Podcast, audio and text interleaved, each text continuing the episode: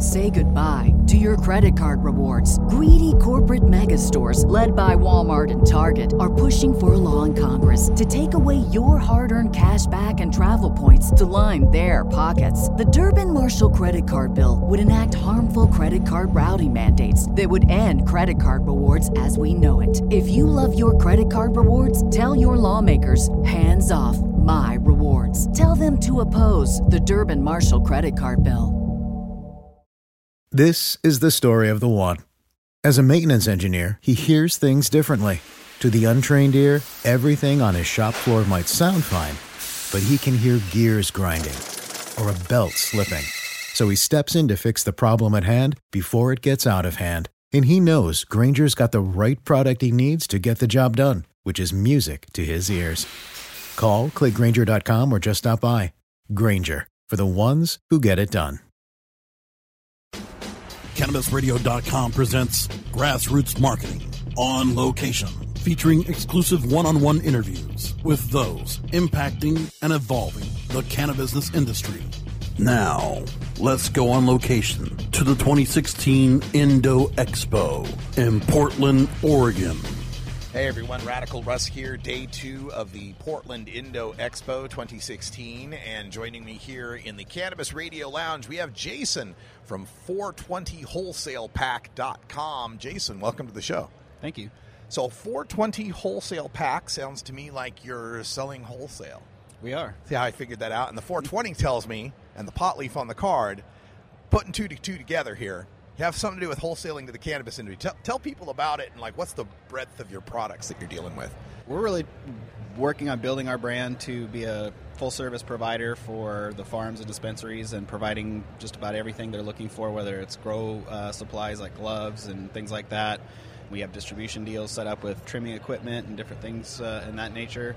And then we do a, a, ton of packaging products, everything from stock packaging, mylar bags, silicone containers, uh, concentrate containers, and then we do a lot of branded stuff as well. So we can do, you know, uh, joint boxes, POP uh, displays, you know, really just about anything, labels, all that stuff. Wow, so marketing and infrastructure kind of stuff for the uh, high end. Uh, these are big commercial operations you're talking about uh, outfitting, right? Yeah, we've we've got multiple customers that are you know like multi million dollar facilities up in Washington. We've got some really impressive facilities uh, up there that are putting out you know great product in high volumes and we also have every you know the big guys that we service all the way down to the you know smaller mom and pop tier ones and whatnot. So, you know, in Washington State, tier one, tier two, tier three are kind of our license structures, and right. that's kind of the canopy space you can have. So we have you know a little bit of everybody that we service, and then we're growing into the Oregon market right now, and we've got some customers down here. The show's been great so far, and uh, you know we've made a lot of great new contacts. So we're kind of looking to build the Oregon marketplace now. So you're based out of Washington State? Yeah, out of Seattle. Okay. Uh, you know, recently, you know, since legalization has passed in 2012, the last four years, man, the, the way the regulations have changed, especially around medical, has that affected your customers in any way? Have you seen a change in the business because of these changes? Washington just went through that transition where we closed all the medical facilities down, yeah. and it's all been rolled over into the recreational facilities now, the 502 processors and the 502 uh, dispensaries. Yeah. So before July 1st, we actually had a medical wing of growers and dispensaries, and we had a, like a retail wing, and now those have all been merged together.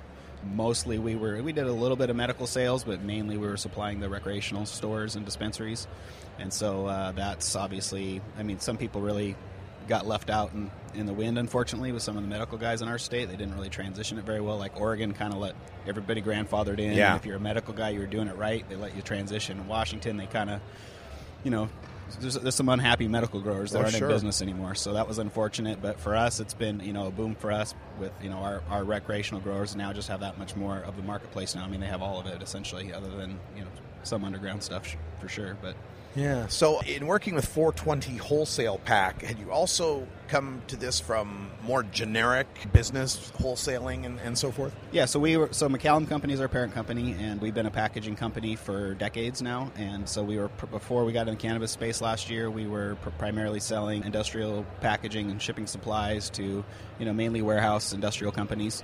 Yeah. And I brought this kind of industry to to the company's attention last year, and we saw that you know great opportunity. A lot of the things we were already doing kind of fit with this industry. It was just a matter of kind of tweaking and adjusting, you know, the supplies we were already providing for other industries and kind of tailoring it to this cannabis industry. So we kind of had a real good background in, in understanding what it takes to produce a good quality mylar bag or Yeah. you know those types of things. And so it was just a matter of tailoring it to this industry. Like the industrial industry, typically it's like a two mil poly bag.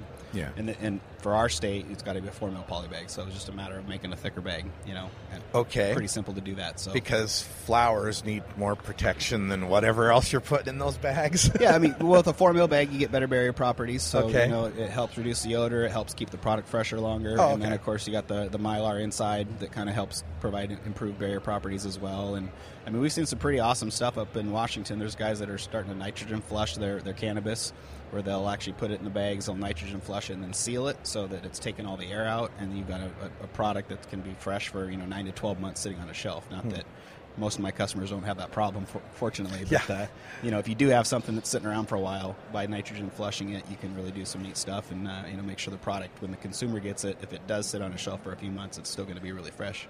So it sounds like logistically it wasn't much to change into the cannabis space, but how was it uh, in the corporate culture? Were there some people maybe reticent or had weird ideas about what it would be like?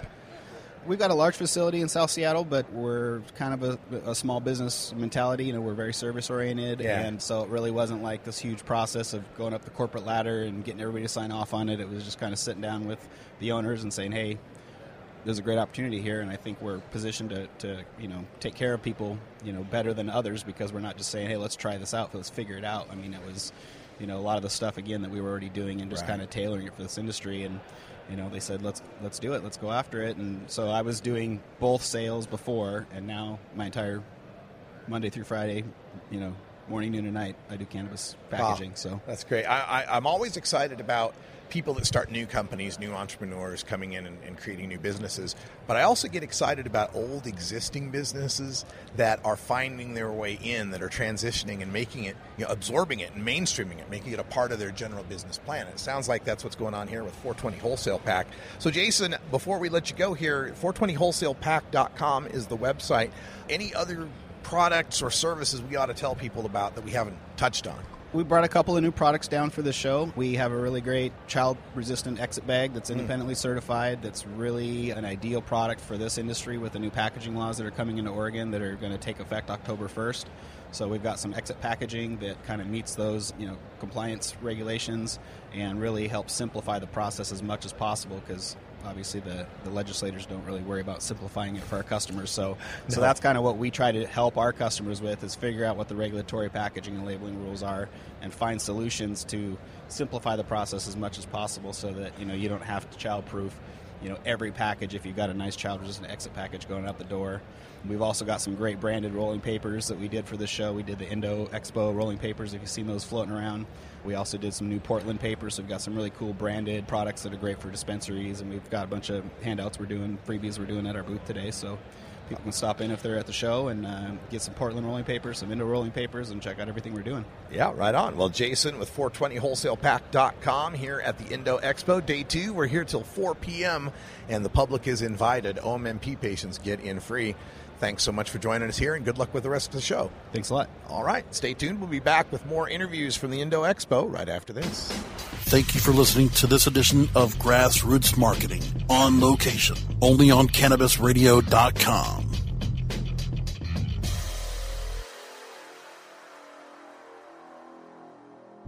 The opinions expressed on this CannabisRadio.com program are those of the guests and hosts and do not necessarily reflect those of the staff and management of CannabisRadio.com. Any rebroadcast or redistribution without proper consent of CannabisRadio.com is prohibited.